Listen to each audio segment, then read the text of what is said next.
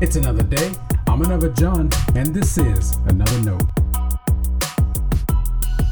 Today's edition of Another Note is titled The Innocents, and our scripture reference is Matthew chapter 2, verses 13 through 18.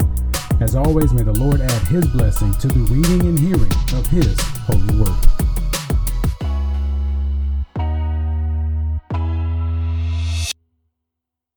Are you familiar with the boy bishop tradition?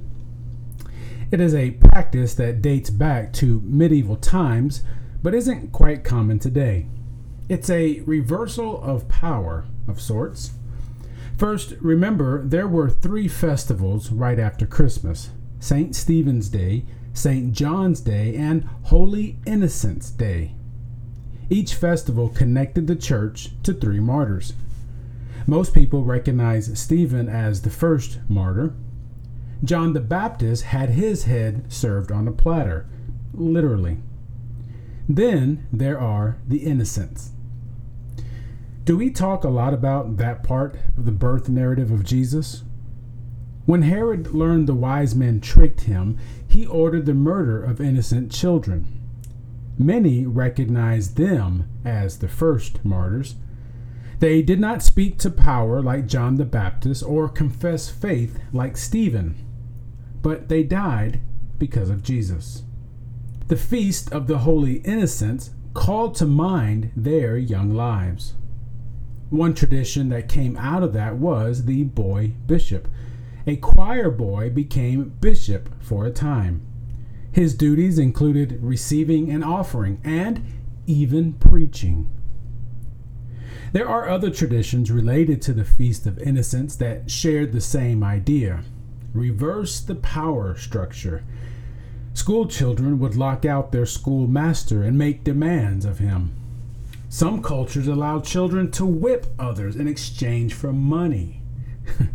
Believe it or not, some of those traditions may help us recall an important aspect of the Incarnation. Last week, I asked you to remember Mary's song and Simeon's blessing. I need you to remember those again. Both of them recognized a reversal of power that comes from God. Of course, it had nothing to do with children becoming bishops or whipping others. No, they reminded us that God's kingdom transforms the power structure of the world. The lowly are lifted, and the powerful are humbled. The rich get sent away as the hungry get fed. According to Simeon, some will rise and others will fall. In God's kingdom, the rich don't get richer at the expense of the poor, and the poor aren't forgotten. Why do we need that reminder? Because innocents are still abused, neglected, and abandoned today. We're accustomed to the typical power structures Jesus spoke against. Herod killed babies, among other travesties. The boy bishop was a way to remember the innocents. How would you do that today? In what ways might God challenge you to stand for those who can't stand for themselves? Who are the people pushed aside today by society, abandoned, forgotten, told to know their place? That is the good news of Jesus that people are not forgotten. God doesn't see us for what we can do for Him. That's a recognizable human characteristic. Instead, God sees us and loves us.